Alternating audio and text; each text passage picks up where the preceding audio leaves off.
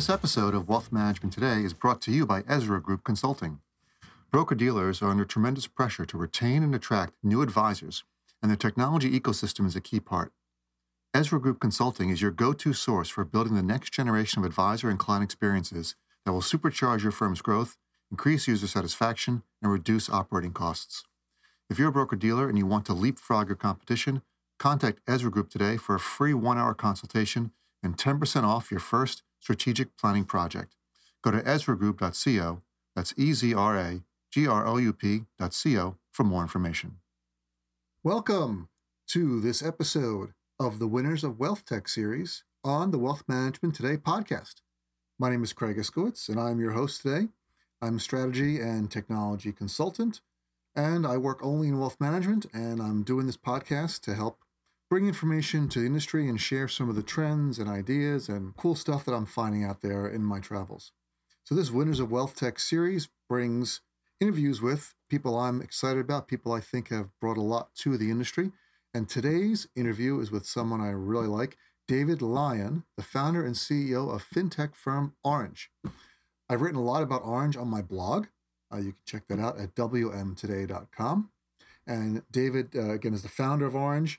They have an RIA tech platform, end to end platform for advisors, which I like very much. But before he founded Oranj, he was actually an RIA himself for 10 years, grew his firm to over 300 million in AUM, and wasn't happy with technology out in the market. So built his own, eventually sold that firm and started Oranj, I think in 2014.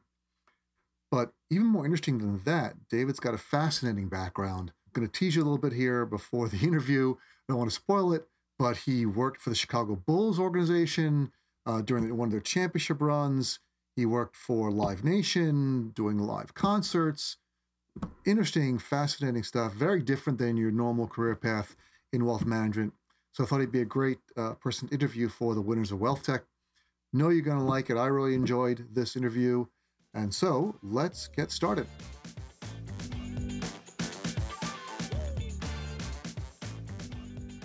Welcome, everyone, to the Winners of Wealth Tech series for our Wealth Management Today blog. And I'm your host, Craig Iskowitz, and I'm very happy to have, as a winner of Wealth Tech, David Lyon, the CEO and co founder of fintech firm Oranj. Welcome, David. Oh, thanks, Craig. Thanks for having me. So glad to have you here. Uh, I know we've, we've spoken a lot in the past, and I'm, I'm glad you had the time to make for this interview and to be on the Winners of Wealth Tech. We really appreciate it. We've got so much to discuss besides all my list of questions and your career and where you've gone and how you got to where you are today. I really wanted to jump back in time and go all the way back to your first job and, and I right out of college. And how does a, a, a you know, you were a double major at, at Ohio Wesleyan University in economics and journalism. So why did you pick those and how did you move from that into your first job? You know, economics was was really something I, I grew up with. You know, my my father was a large cap value manager, so I I kind of grew up within the industry. You know, every every Sunday we would have uh, Dr. Lyon's Learning Academy, and we literally were, would read the Wall Street Journal uh, front to back and started to get into stocks probably when I was about 11 so kind of grew grew in you know grew up around the industry within the industry you know certainly my my father being a big influence there. That's great. Did he have a phd no he he had an mba oh he just you called know, himself he, dr lyon? Yeah no he wasn't an actual doctor. It was more of a play on his sense of humor i think than anything else. But every sunday we would do that and you know that was a kind of a big part of of of growing up in our house you know, that was, uh, I think, just kind of my natural passion, you know, going into college. And by uh, about my, my junior year, I was pretty, pretty well on track to, to, you know, take all the required courses for, for my major in economics. And I kind of picked up journalism as a second major, you know, just because I'm, I'm really passionate about writing and something I wouldn't tell the folks at Ohio Wesleyan, but it was kind of an easy major to tack on to, to my education. So that's pretty much how I how I kind of got to there. I, I, love that your dad did that. I mean, I, how did you uh, approach that? And how, you know, as a kid, I, I, know most kids don't really enjoy reading the Wall Street Journal. How, I mean, how did he get you to do that? How, how did he make it interesting for you? You know, he always, uh, I'm, I'm the oldest of five kids, and he would use us as part of his research to find out what we were interested in. So I think he always did a really good job of turning investing and learning about companies and, and translating that into things that we were interested in. So, you know, we weren't diving, you know, real deep into financials. I think the first stock that I bought was Chuck E. Cheese. Uh, if you can remember, That's you know, those one. those franchises that kind of got started in in the mid '80s. And you know, I wanted to know more about Chuck E. Cheese outside of you know the the robotic bears and you know, skee ball and, and things of that nature. And, uh, you know, he, he did a really good job of kind of connecting the dots between stuff that we were interested in. And, and I think skills that he felt like were important for us to have as, as we were growing up. That's great. It's great to have your father that involved with what's going on with you. Some, you know, some parents are too busy working to, to deal with their kids. Yeah. He taught me a lot about that, about how to dip, you know, kind of split between you know being a father and a role model and going to work every day and working real hard and and how to balance those and I I try to emulate that every day. I have you know two young daughters that are 9 and 11 and and so a lot of the things that that he he taught me I'm you know I'm I'm trying my best to to pass on to them as well. That's all we can do is try our best. So you have a very interesting first job. I mean, I think a lot of kids out of college would relish uh, the chance to, to, for this. At least a lot of a lot of uh, guys I know would. Your, your first job was at the Chicago Bulls. How did you get that job? I got that job purely out of luck. You know, I was a, a senior and I really felt like my path was going towards being like a junior analyst at, you know, a, a large investment firm. And so you know, those were kind of largely the the jobs that I was applying for, and I got a job offer actually from Goldman Sachs to to be a junior analyst and an analyst in training. I also basically took the alumni book from Ohio Wesleyan, and Ohio Wesleyan is a, a small liberal arts school uh, in central Ohio, just north of Columbus. You know, I, I grew up in Chicago, and I knew, you know, no matter what, I wanted to to be back in Chicago, and you know live in the big city and experience that as as as as a young uh, professional. And so i went through and i highlighted every alumni member from ohio wesleyan that was listed in our alumni directory and i sent them my resume with a cover letter. But in particular i noticed that there was one alumni member from our school that was working for the chicago bulls and growing up in chicago and you know being a a massive Michael Jordan fan, you know, I'm like, this would be the dream job, right? Being able to, you know, go to work at the house that Michael built every single day.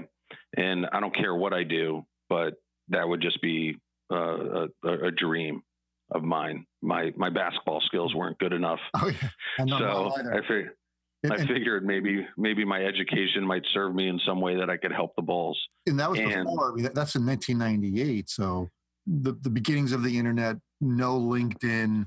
You actually had to go to the paper alumni journal to pull people's names out and then type them real letters, right? Oh yeah. You know, in college, I, I mean, I didn't even have a computer my senior year. You know, you go to the computer lab to type up papers and I had an email address, but I don't think I really used it all that much. But yeah, it was snail mail, you know, print out the resume, send it to them, uh, go in there for an interview. And basically, the program was you come in, you start, you know, in June, you know, the season's over. Bulls just won their fifth championship. And it was like a casting call, right? I mean, it, it you were in a lobby with hundreds of applicants, and they were all trying to get an unpaid internship for the summer. You know, they just worked their way through four years of college, and they were all willing to come and work for the Bulls for free for right. four months. I'm sure for the shot yeah, for for the shot at getting a full time job. And so that's what I did. I'll, I'll never forget my first day. They hired 15 summer interns, and our sole job was to renew season ticket holders, which wasn't really that difficult of a task. It was more administrative than anything at that point because the Bulls were the hottest ticket in, in, in the world at that time. Oh, exactly. Yeah. You know, back to your earlier point about email and computers and internet. And I mean, we were given a pad of paper, uh, a list of the clients, uh, uh, the white pages, and a phone, and told to go and sell. And um, the good old you know, like that, a boiler room, like a boiler room brokerage.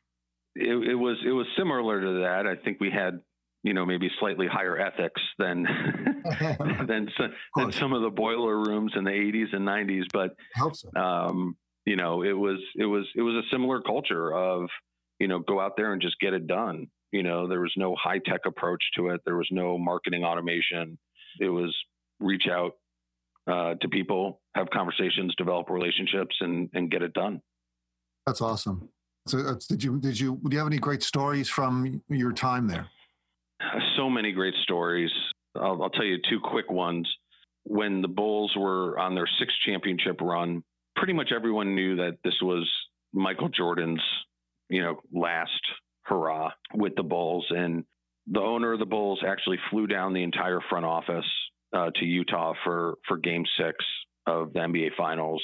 And wow, that's a lot you know, yeah, yeah, it was it was uh, you know, they chartered a, a United Airlines plane, flew us all down there and put us up. And we got to see Michael Jordan hit the, the game winning shot to, to beat the, the Utah Jazz in, in game six of the finals, which, you know, he still went on to play uh, another, another year with another team. But that was an amazing experience. That doesn't happen uh, very often. That's, that's like a once in a generation event. Yeah, it was, it was, it was a great experience. And, you know, and I think just the camaraderie that everyone had in the front office and, you know, made lifelong friends. And that, that was, that was tremendous. And, you know, I think that the, the second pretty cool thing that I got to do was, was actually go to, you know, Michael Jordan's retirement announcement, the press conference and that's cool. And, and things of that nature. So, you know, being a lifelong uh, fanatical Bulls fan, and an even bigger Michael Jordan fan, that was a that was that was a, a pretty amazing experience as well. Indeed, but even being a lifelong Bulls fan and a Michael Jordan fan, you still felt your time at the Bulls was up by 2000, and you you moved on. So why that direction to uh, to Clear Channel Entertainment? Yeah, the, it, it, it, was it was really you know looking around, and my boss uh, at the time, you know, I knew that I wasn't really going to be able to to get his job anytime soon. I wasn't really looking either, but uh, a young company by the name of uh, SFX Entertainment was coming to Chicago, and SFX Entertainment was uh, a company that uh, was led by uh, a radio tycoon out of Texas by the name of Robert Sillerman, and he went around and bought up all these radio stations, all these entertainment properties, concert promoters, sports agencies, you name it, and pretty much overnight formed the largest live entertainment company in the world that was putting on more events than Disney was. They they were just recruiting people who were working for local, you know, entertainment companies in, in Chicago. And, you know, that was where I think I first got the entrepreneurial bug. And I'm like, this sounds pretty amazing. And, and the job that they want to give me, um, I'm definitely not qualified for. Um, but, realize but that. there were, yeah, I mean, I, maybe I felt, I felt like I was qualified for it at the time, but, uh, you know, in hindsight, you know, I, I, I definitely was not. And I felt like it was a, a good career move. They were going to give me a, a ton of more responsibility and, um, I would be able to to to do things professionally that I wasn't going to be able to do uh, with the Bulls. And you know, I, I took that job, and about ten months later, SFX Entertainment got sold to Clear Channel Communications, which was the the big radio conglomerate, outdoor advertising. Right. and we became the entertainment division uh, of Clear Channel, and that's kind of what what brought me, you know, into that world. Kind of continuing within the same industry, but you know, I think expanding the skill set, and you know, I was able to, I think, tap more into my economics background, where really at Clear Channel, I was helping different business units monetize uh, each other's assets. So, you know, they had outdoor advertising, radio, motorsports, mm-hmm. athlete representation, you know, concert promotion and live music and everything there was there, back then, all in one place. Yeah. So pre yeah. No streaming video, no streaming media, no none of that. It's all actual physical entertainment. Absolutely. And, you know, and, and, and at that time, part of what I was doing was a concert would get booked, they would promote it, and three months later, you would find out how much money you made. Um, and, and part of the problem that we were trying to solve, and I was uh, a part of, was now that Clear Clear Channel at the time and and still is is a publicly traded company, and you know how how do they project revenue out uh, for this this company that they just bought? They bought SFX Entertainment for $4 billion. How does that not become a hindrance on their stock price when they can't project revenue out more than three months, right, for something they spent $4 billion for? Yeah, you would think. You think they'd have that under control. Yeah, yeah, and they didn't really they didn't really have that figured out. Uh, you know, I wasn't the sole point person to help them figure it out, but I was part of a team that tried to help them figure it out. And you know, really after you know six seven years of of Clear Channel trying to make that marriage work between really their radio division and the live entertainment division. They really they decided that uh, the entertainment division would be better off as their own company. So they spun off our our division, uh, which became known as as Live Nation. Wow, I, I forgot how that worked. Right. So they spun it off. So then, and then you became Live Nation, which is again this huge conglomerate of of concert promotion. They're they're really uh, a multimedia, multi-content medium company today. Um, you know, they're they're they're probably generating like 50% of their revenue off of you know streaming content.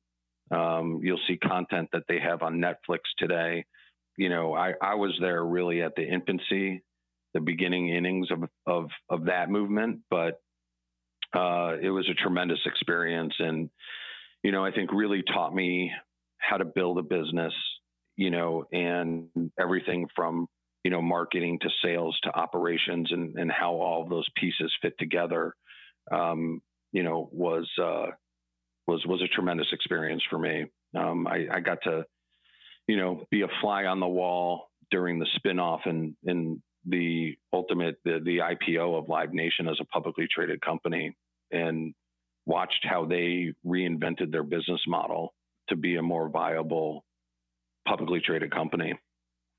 Do you have any any cool stories from that? I mean, you, you you meeting any any uh, entertainers, hobnobbing with uh, rock stars, or you just stuck in an office on the phone all day?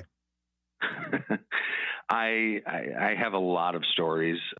I'm trying. I'm searching for which one would be most appropriate and politically correct to, to, to share with you. it's very different in the wealth management technology industry. The people you run into versus when you're promoting concerts. Yeah, yeah. Um, uh, you know, I'd, I'd, say maybe one of the the the stories that I could share with you. Uh, you know, I, I got to meet you know, I think plenty of entertainers and, and musicians and bands.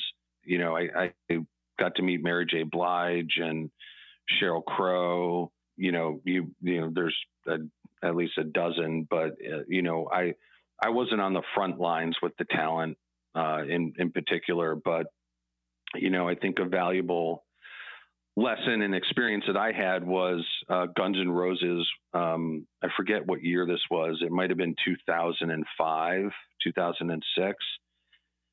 And Guns N' Roses was coming back on kind of their big comeback tour, their grand finale tour.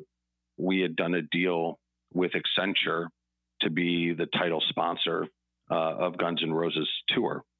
Um, kind of an interesting brand fit, but um, nonetheless, you know, we went out for the opening night of Guns N' Roses tour, Madison Square Garden, right? All the celebrities were out there, big ticket item uh, in New York City.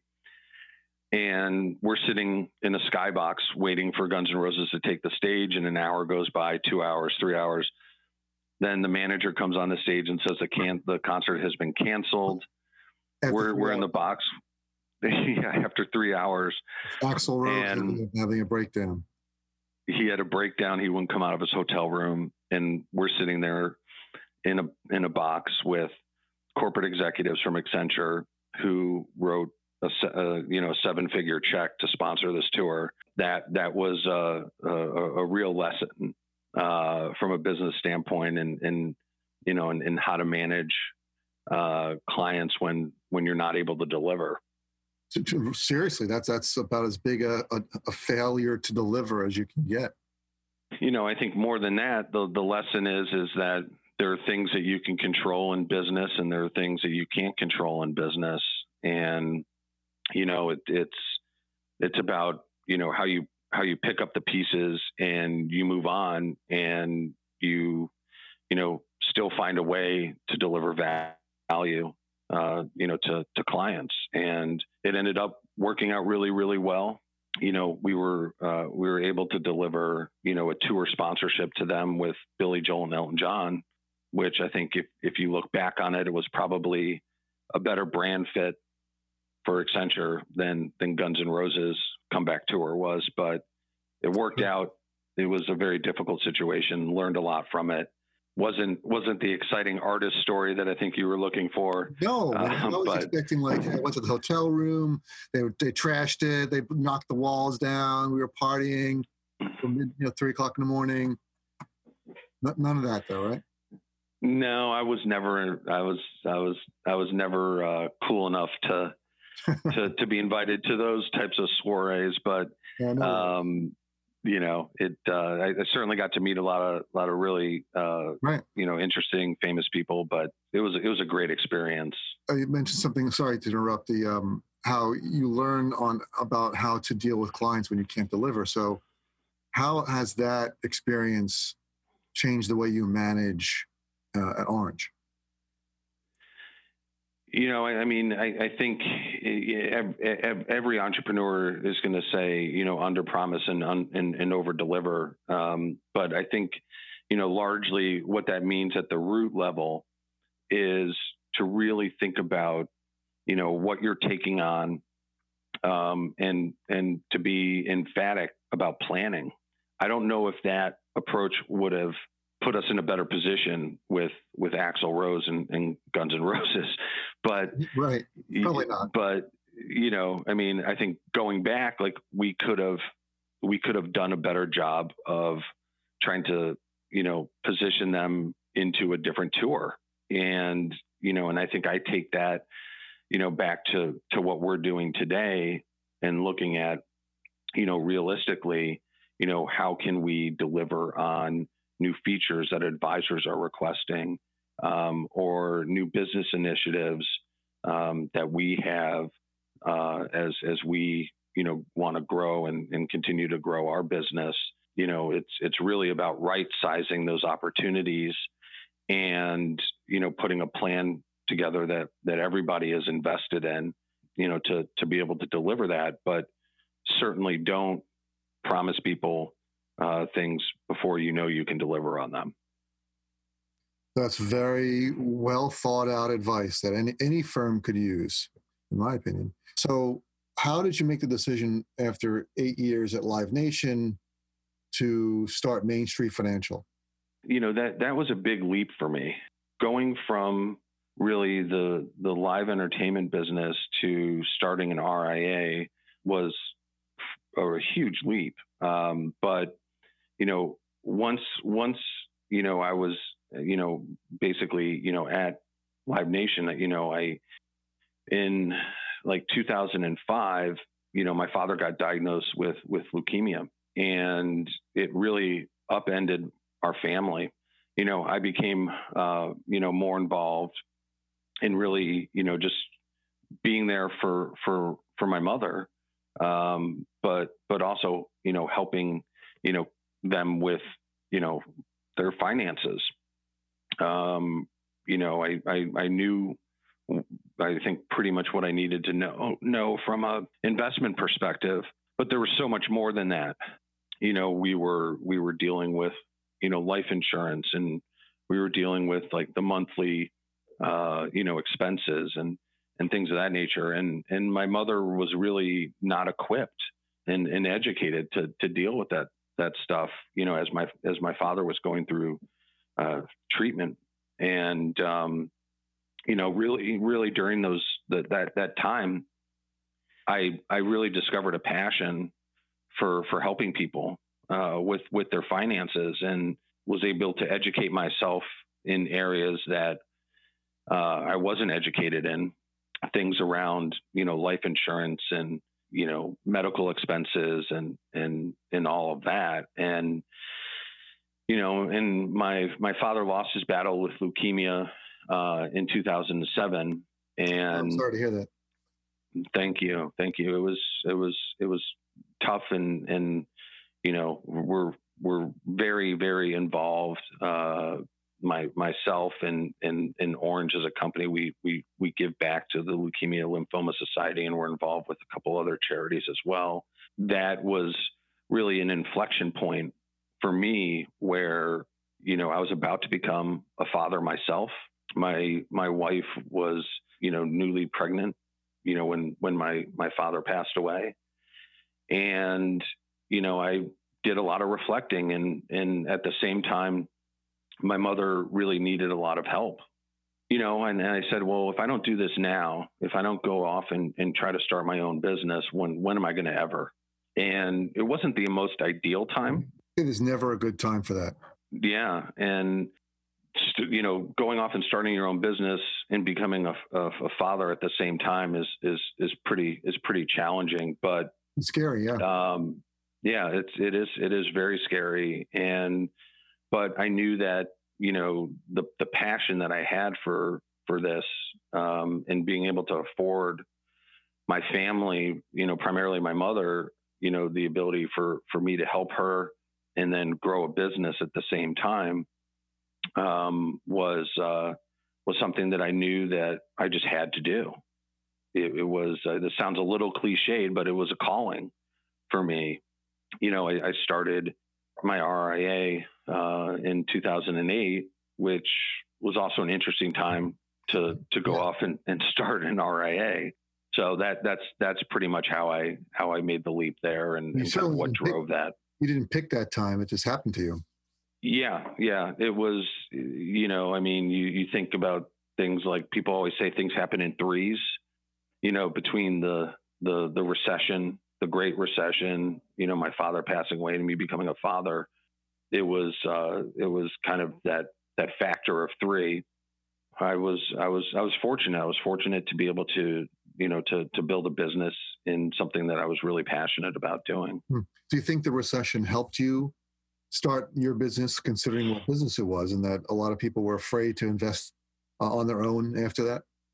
I do.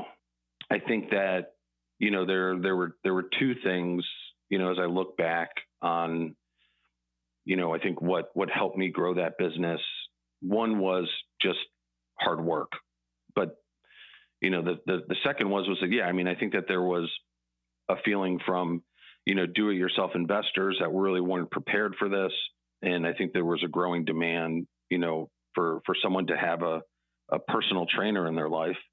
But I also think, secondly, because I I did choose the route to to to independence, right? And I, I kind of I chose that RIA route. I think a lot of a lot of investors were really disenfranchised with the the larger wirehouses, right? That were showing up, they were testifying in front of Congress every month, you know, and and really questioning, I think, the uh, intention and ethics uh, of a lot, a lot of the larger institutions. Yeah, so it was a, on the one hand a terrible time to be in the market, but could be a good hand, a good time to hang out your own shingle as an advisor. Absolutely. So that was successful, I, I imagine. And then I know. I know. I interviewed you before. It's been you know it's been five years. It's almost it's four years since uh, since I interviewed you for my blog, and I know you told me the story, but t- tell me the story again, if you could, about how you came around to the idea for Oranj. Yeah, I you know I think the story was that I mean I think it, where it really originated was you know what was my core value proposition going to be uh, as an advisor? How was I going to hold myself out to clients, prospective clients, and you know what did my service model look like? And largely, my story was that uh, I'm gonna I'm gonna do things for my clients that they just don't have the time to do themselves, and that story really resonated with a lot of the clients that I brought on early on didn't have any book of business. And, you know, I was fortunate. I had a pretty large natural network, you know, and there wasn't mag- anything magical that I did outside of a really high level of activity to build that to build that book of business and was fortunate to grow my my AUM my my assets under management pretty quickly within a 2 year period. But going through that type of growth I was really able to see like where the holes were, uh, you know, in my in my business, and it and it wasn't so much back office facing as it was front office facing, and I I was really good at getting referrals, and I was tracking that and looking at the fact that I was only meeting with a small percentage of the referrals that I was getting. In order for me to continue to grow the business, right, I had to get better at having a lot of those first meetings. If I was able to get those first meetings, right, my my ability to bring on new clients and, and acquire new clients was was really good. So it was about really being able to demonstrate, you know, to prospective clients the value that I can provide, but more importantly, what it was like to work with me. And, you know, at this time, robo advisors were starting to pop up Uber, Amazon, Netflix. There was so much convenience being created through technology. And I was looking at what I was doing, how I was connecting with prospective clients and how I was serving existing clients. And I'm and, and I'm looking at my business model and my workflows and processes and saying, I'm I'm I'm I'm in the stone ages right? I'm asking clients every quarter to meet with me for 90 minutes. Then we do the big bang annual review. And people just weren't living their life like that anymore. And I really felt like I needed to have uh, technology um, as part of the service and value that I provided that helped people's lives be easier, not more difficult. And that that was, I think, what what really paved the way for me to to kind of conceptualize Oranj. That's pretty much how the how the idea and the concept kind of came came to to fruition. Yeah, that's that's really interesting. I, I love love to hear how those type of ideas percolate and how they they, they come out and then how they actually take shape and, and get executed. Because that's that's also a, a pretty big change for you from a financial advisor into running a technology company in effect. So you you really changed the the way you, what your what your business is. You're still helping people, but it's, it's a very yeah. different service model, providing software versus providing financial advice. Absolutely. I mean, and and you know, I'm I'm glad that you mentioned that because that is exactly how we feel here at Oranj, which is we view that we're we're helping people through experts, you know, through professionals that, you know, care about their clients um, and are there to serve their clients and help their clients achieve their their goals and and help them make smarter financial decisions. And you know anything that we can do any software that we can build to help facilitate that relationship is really you know core to our mission. Indeed. And, and uh, i'm sure your clients appreciate that. So moving from the your your history and, and how you got to where you are to more of this is where I start asking questions more about you and, and, and how you see the world and how you see business beyond what we just spoke about in, in your career. But uh, at this point in your life, what's become more important to you in your personal life over the past few years? It's it's definitely the time that I have with my family. When I first started Oranj, there was about a two year overlap where I was running an RIA and also building a technology company at the same time. And I missed out on a lot. Uh, I missed out on a, on a lot of events and special moments with my kids.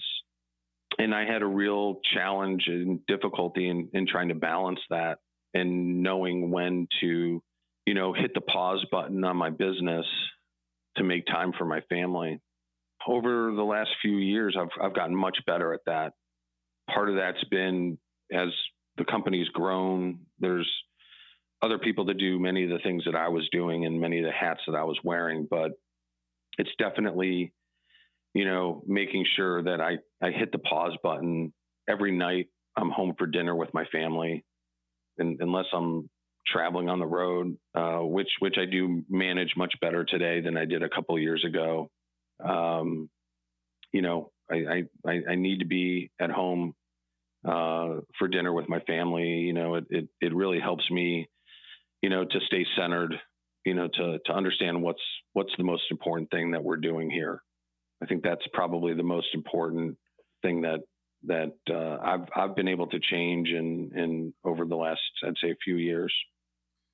Uh, I'm glad you did that. I mean, I, I, I feel the same way. I, I, I did that myself I've got three daughters, so I, I know uh, what position you're in, and it's you you see a change in how you approach things and how you feel and how you deal with stress when you've got that family time. You don't realize how important it is when you're just grinding it out at the office 20 hours a week, uh, 20 hours a day.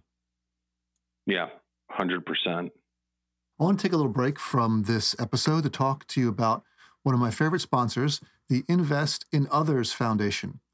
Invest in Others is a nonprofit. You can find them at investinothers.org. And they look to raise money and give out awards to charities that are sponsored by financial advisors. So it's financial advisors' uh, favorite charities, charities that they spend a lot of time supporting. So Invest in Others looks to get sponsorships from the industry and funnel that money to advisors' favorite charities. I really like this this charity uh, and this nonprofit. I think you should take a look at it. Again, investinothers.org. They've got a couple other programs. One is a Grants for Good program. Uh, again, delivering money to different needy organizations and needy groups. They're also starting a corporate awards program, which is going to be a little bit different, but still within the industry.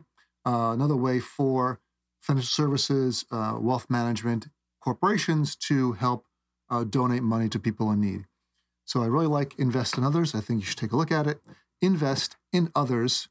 Let me spell this for you I N V E S T I N O T H E R S dot O R G.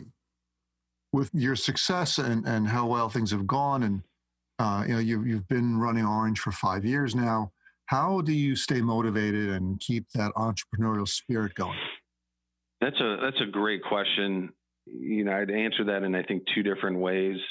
One is is I think the people that work at Oranj, the opportunities that we've been able to create for everybody uh, that works at Oranj keeps me motivated. You know, I've, I've always felt that, you know, in, in, in starting a business that what was core to my mission was, you know, building a company with really great people who are passionate about what we're doing and that you know, whatever business that I create, that we're able to help people grow personally, professionally, and financially.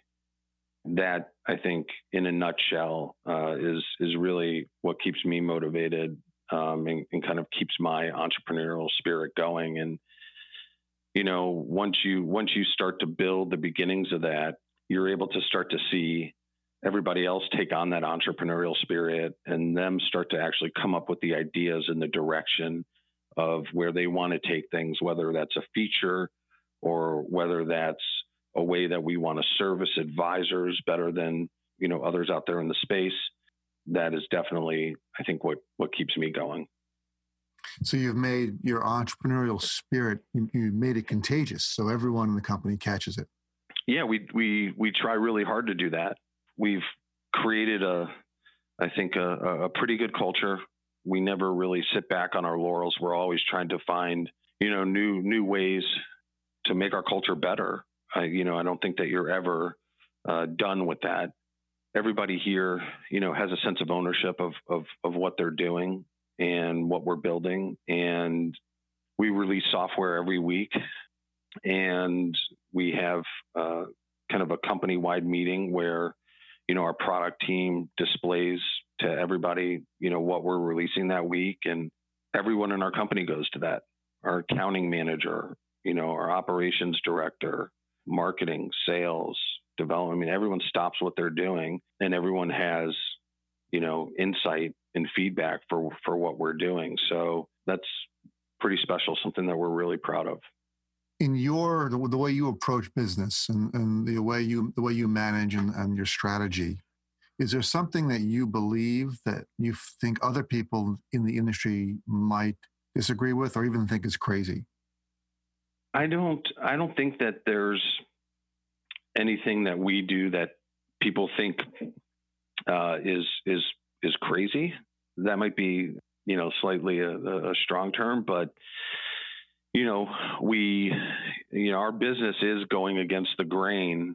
Um, you know in in terms of you know our business model where you know we're we're providing free software to advisors and we're we're trying to adopt uh, a business model that others within our industry haven't adopted, and we we we we get that feedback a lot. I mean, you know, our goal is to build the highest quality, world class software uh, and provide the best service that we can. And we want to be the leaders in that in the industry, and it's it's what we aspire to every day. I think in order to do that, you got to look at who the best is. And we want to build a company, uh, and we're working towards building a company that is is really modeled after I think some of the leaders in the technology industry, not just within financial services. You know, mm-hmm. companies like Adobe and Dropbox and Evernote. You know, just just to name a few.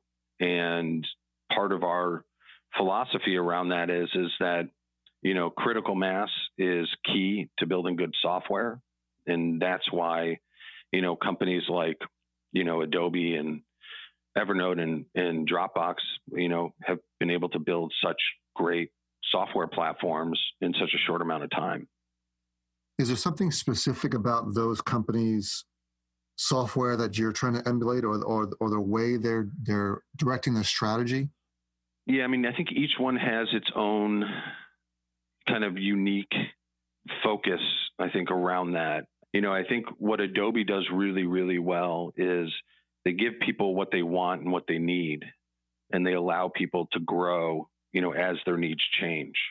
You know, I think something that that we've seen is is that you know advisors uh, in our industry will license technology, but they'll only use you know a small percentage you know of of the features in that technology, and that's not a great feeling uh, as a consumer you know, no matter what kind of dollar value you're paying for the software or any type of product or service for that matter. And you're like, I'm only using these four features, but it's got 25 features. I'm kind of paying for a bunch of things that I, I really don't use or need. Um, so, you know, from from that aspect, you know, I think we really look to Adobe, you know, from from that perspective. You know, Dropbox they're they're continuing to grow their features and evolving into to to other avenues and and kind of feature sets. But uh, at the heart of what Dropbox does really well is it just works, and it just works really really well. You know, and and I think our kind of thesis on that is is that they just they went to market, they let you know millions and millions of of users go and use their software, and that's how they, you know, got to where they are, you know, and they they weren't really looking at at at each user and saying how do we monetize each user. They were looking at you know, how do we grow and build a really good software platform that a lot of people see a lot of value in. And you know and we'll figure out you know how to you know how, how to really monetize and, and grow this you know after we have that critical mass you know and, and we're we're largely taking the same approach. With that approach and with your company growing adding more clients uh, and becoming more successful how do you identify people that will be a good fit at Oranj? People who who want to join our team? Correct. Yeah i think it's it's uh, you know finding the right fit for employees and, and people that want to join our team is really hard. There's countless books about it and you know i think that the more complex uh, that you make your hiring process and your evaluation of talent, it, it, it lends itself more to the analogy of kind of uh, paralysis by analysis. You know, and, and we try to we try to boil it down to something that's that's I think really pretty simple, um, which is we want to hire people who are smart and gets things done. And you know, I, I think you find a good group of people, you know, who are who are passionate uh, about their careers and who are smart and gets things done.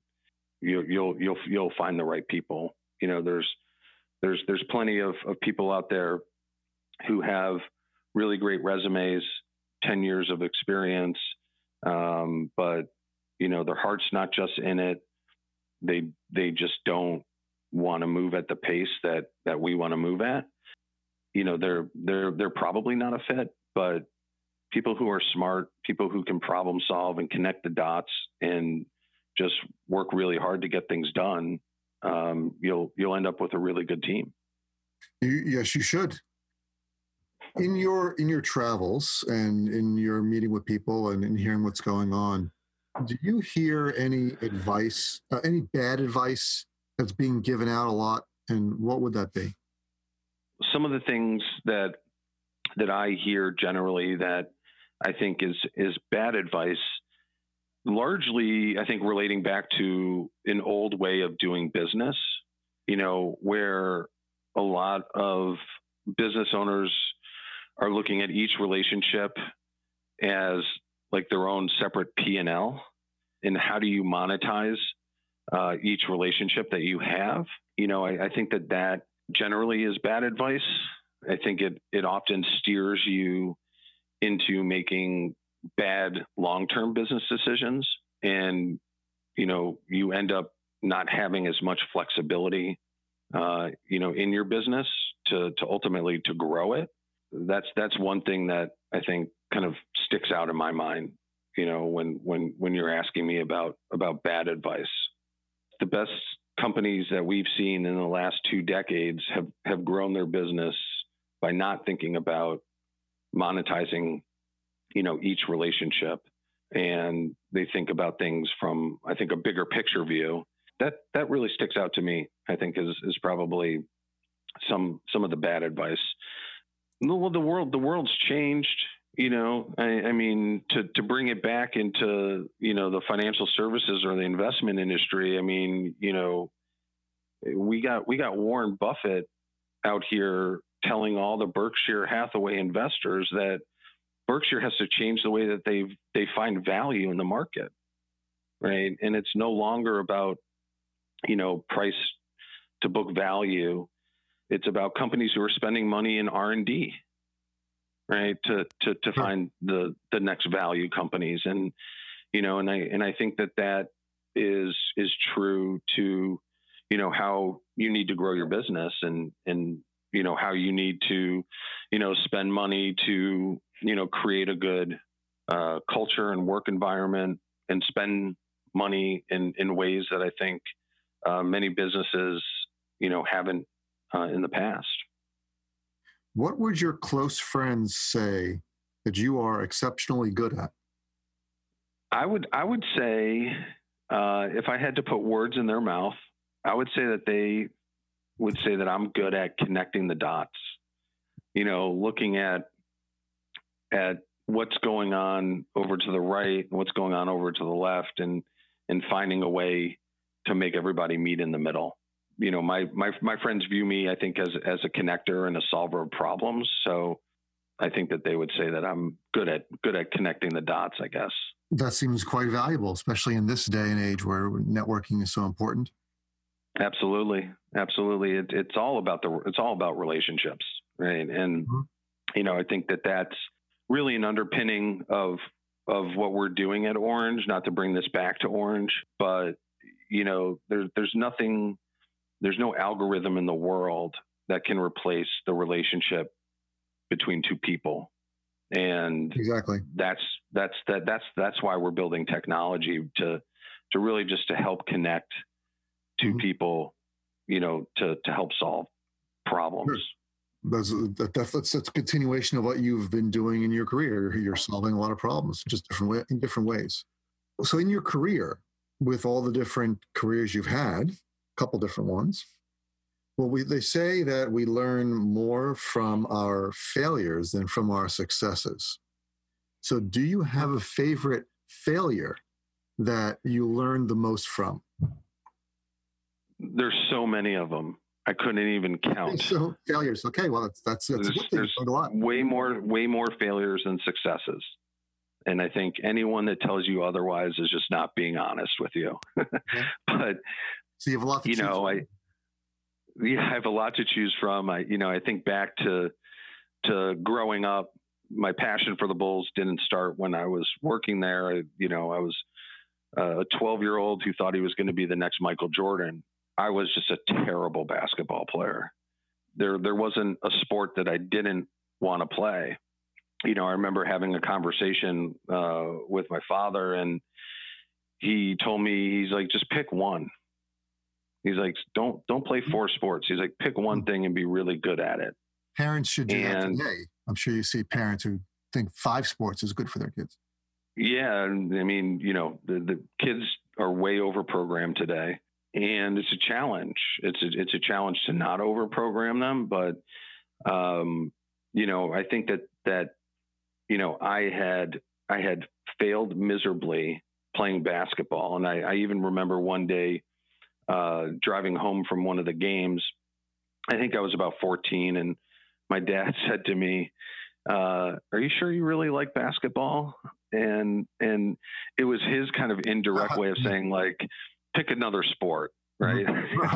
He he, was doing it in, in a very nice way, but you know, once once I figured that out, and it and it took me a long time to figure it out. Mm-hmm. Um, but uh, you know that that was that was a really valuable lesson. But I think, you know, all of your failures together, I think you know is is what would be my favorite failure because mm-hmm. you draw on those failures constantly um, and I think having the mindset that a failure isn't a failure, right? It's not leading you to the glass is half full. It's leading you to the glass is half, or excuse me, not half empty, half full, right? With each failure, you're that much closer to achieving the goal that you want to achieve. Sure. I think that that that's I think that's the most valuable thing that I learned from all of my failures is the way to think about it, to internalize it, and to not let it slow you down and to not let it deter you or get you down in any way. Good advice. Got to got to stay focused on on where you're going. Do you give out books as gifts? And if you do, what's the book or books that you have gifted most often? Wow, I, I love to read, and I think it's it's an invaluable part of just continuing to learn and to grow and to adapt and apply other people's thoughts and, and knowledge. You know, I, I think the book that I've gifted the most is The Intelligent Investor. Why that one? By Ben. Because I think I think most people believe that investing is some you know unknown science, right? That that you have to have, you know, some advanced degree to to to know how to invest. And you know, and I think that there's some general you know, guiding principles for that. But I also think that, you know, whether you do it yourself or you work with an advisor, you know, I always believe that you're far better off working with a personal trainer than you're at doing it yourself. Mm-hmm. Sure. Right. But you still need to be educated about the, the, the general principles and the building blocks of investing. And, you know, I think everybody, um, you know, should should read that book, and that, that's probably the book that I've mm-hmm. I've gifted the, the the most. And I cut you off when you were saying the author. Who's the author of the Intelligent Investor? Uh, the Godfather himself, Benjamin Graham. the Godfather. That's a good one. The um, uh, any other books, or is, is, is that the the main one? I think that's the main one. You know, I mean, I I I love to also read you know biographies. You know, Walter Isaacson has has mm-hmm. a great uh, biography he wrote about Abraham Lincoln. I also like to read other people's stories. Andre, the, there was a biography on Andre. I'm a, a, a tennis player. Uh, Andre Agassi has has a great biography. You know, his life was a, a real struggle um, from when he was a little kid, and um, you know, I think there's there's a lot of really good life lessons uh, to be learned in that book as well. Hmm. Those are all good. Is there a favorite app that you have found recently to be really helpful or make you more efficient? Um, Slack. I, I think uh, you know. I mean, it, uh, it, it, hasn't been super recent, but uh, you know, I, I, think without Slack, um, I'm not connected to what's going on in our business. I'm sure. Um, and uh, you know, it, it, it's it's a huge efficiency tool um, within within our business. It connects sales to marketing to product and development to you know our business operations and everybody can really have a pulse on what's going on in the business on a daily basis just by using slack and they've really changed what used to be you know pretty static rigid processes within a business and they've made it more dynamic and agile to where you can just you can react to things as they're happening in real time. And you know it's it's uh, it's an invaluable tool. I think it's probably the most valuable tool that we have uh, at our company. Yeah we use slack at my company as well. I know when i first started using it i felt that i traded my one email inbox for 95 smaller inboxes there there is a little bit of channel management that that, that has to go on. Mm-hmm. Uh, it, it, can it can definitely get out of control, but um, you know it's and and it's also not just great for business, but it's also great culturally. You know, mm-hmm. I mean, um, you know, something that we really try to promote, you know, uh, within our company is, you know, having people being able to share. Um, you know their interests and you know funny little things that they see going on in the news or you know whatever it might be. And you know every interaction you know internally within our company doesn't just have to be you know about uh, you know bringing a new client on board or a new feature release. You you you want you know your your team members to to interact with each other you know on a personal level uh, as well. So it's it's also good for that as well. It's hard to to find a balance. I find between technology interaction and, and physical interaction or face to face interaction. People in the same room will be texting each other or Slack sending Slack messages to each other, all rather than just picking their head up and, and talking. So you have to find that good balance. Absolutely, absolutely, and that's why we don't have any walls in our office.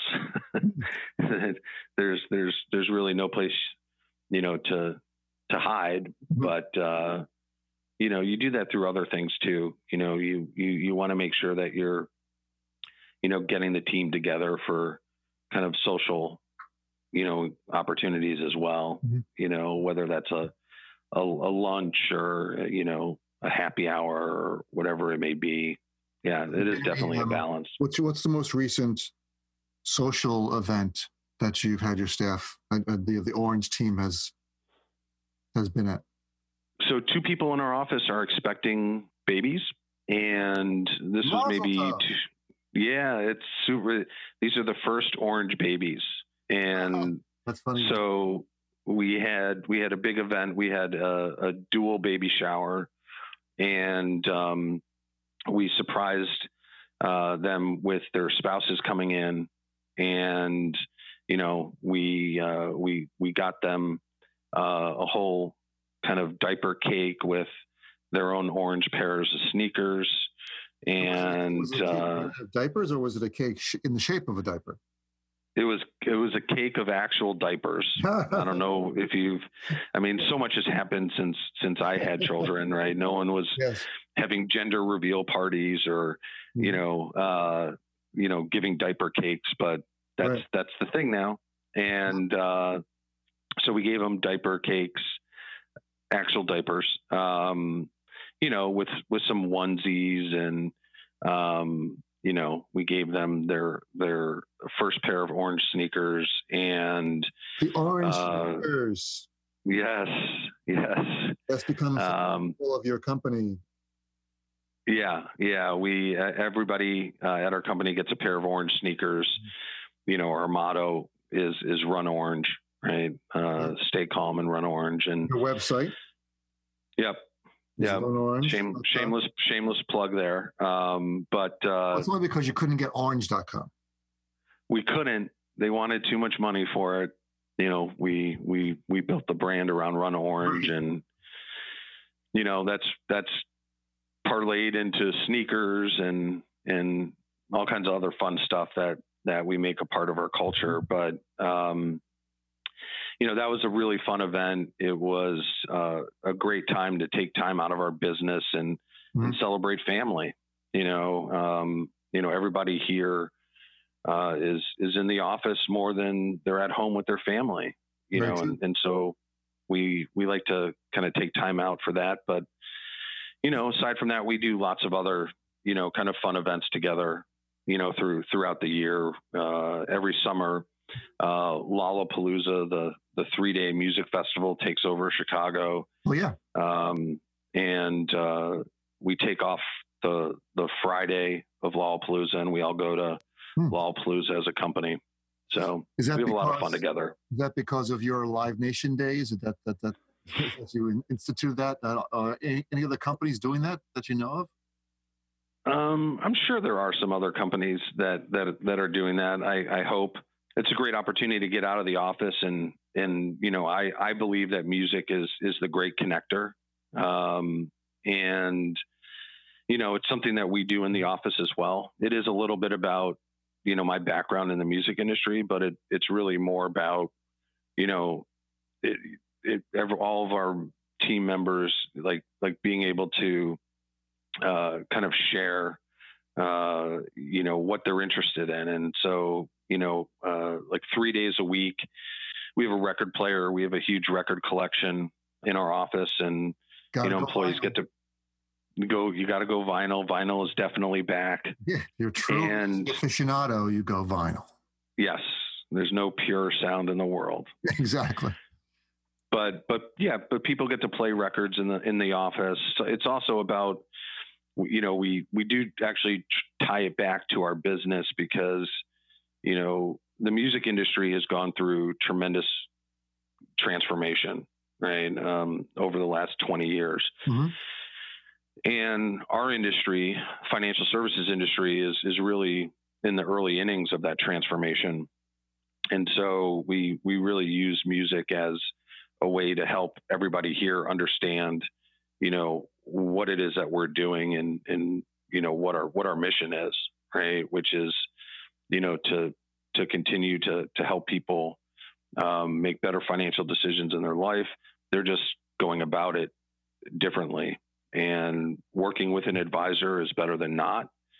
Um, you know and, and we want to use technology to help bridge that gap in the same way that the music industry really use technology you know to to to further their mission right and, and provide artists platforms that they wouldn't have had otherwise Yeah, and and David, I, have only got two questions left, and uh, I just want to really thank you for for for being so patient with me and answering all of my questions and being on the show. And I know I want to wrap up because uh, Toggins enough time here. But so the, the last two questions I have for you. One is: Is there a quote that you live your life by? A quote by the infamous Mick Jagger. um, Why did I? From the Ro- Rolling Stones. that you have a quote from someone in rock and roll. That's right. Mick Jagger in the song Ruby Tuesday said, uh, "Lose your dreams, and you might lose your mind." You know, and and you know, I I, I think back to you know when I you know decided to go and, and start my own business, and and that was a dream that I had, and it was very very difficult, and it's still very difficult. You know, no matter how much you know how many milestones that you hit, but um, don't ever lose sight of what your dreams are. Hmm. That's that's uh, that's a great quote. The uh, I'm, now I'm I'm drawing a blank. I was I was trying to come up with my quote.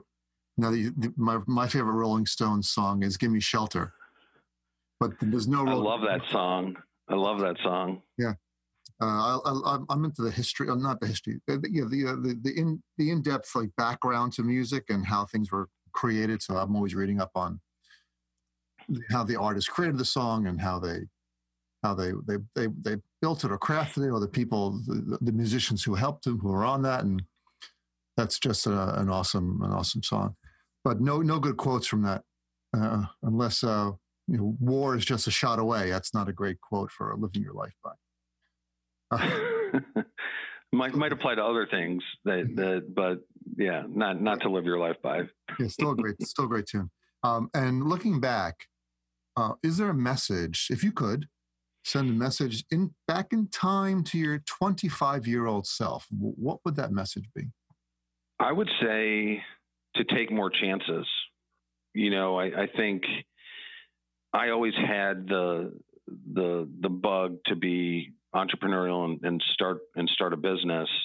You know, I, I think I wish I just would have done that earlier. You know, I, I, I remember back to when I was uh, putting in my notice to to leave Live Nation, and mm-hmm. I was terrified. I, I, I you know, I, I couldn't sleep. Mm-hmm. Um, and I had a mentor who's who's still a great friend and mentor of mine, and she told me she's like, "What do you, you know? What's the worst thing that could happen?" Oh, yeah, right, sure. You don't you don't succeed, and you either decide to start another business or you go back in, to work for you know some other big company right? And you know i think i i think i wish that you know i i would have taken a chance a little bit earlier. I don't i don't regret the path that that that brought me here. Sure. Yeah that's great advice for your 25 year old self and i've i've heard that before that think about the worst case scenario and then you can deal with it like I said, yeah. you, the worst case scenario is it, it, fails and you go back to working in a big company.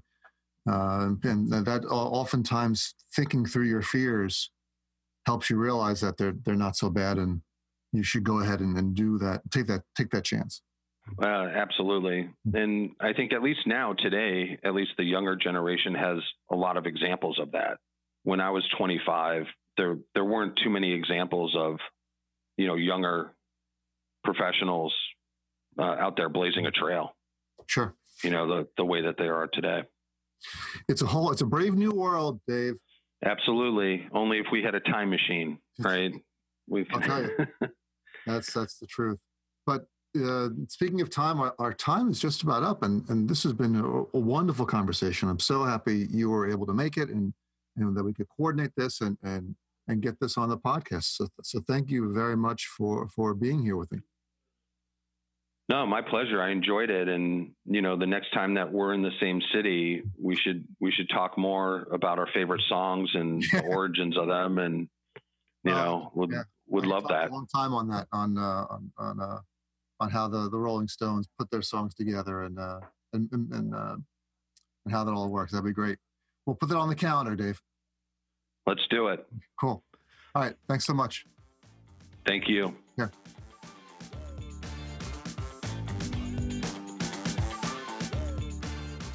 Hey everyone, it's Craig again. Just a few quick items before we go. If you like this episode, please give it a five star review on iTunes. I would very much appreciate it. And remember to check out the show notes for links to everything we talked about on this episode. For more information on wealth management technology, you can read my Wealth Management Today blog at wmtoday.com. Thanks for tuning in, and I'm looking forward to talking to you all again next week.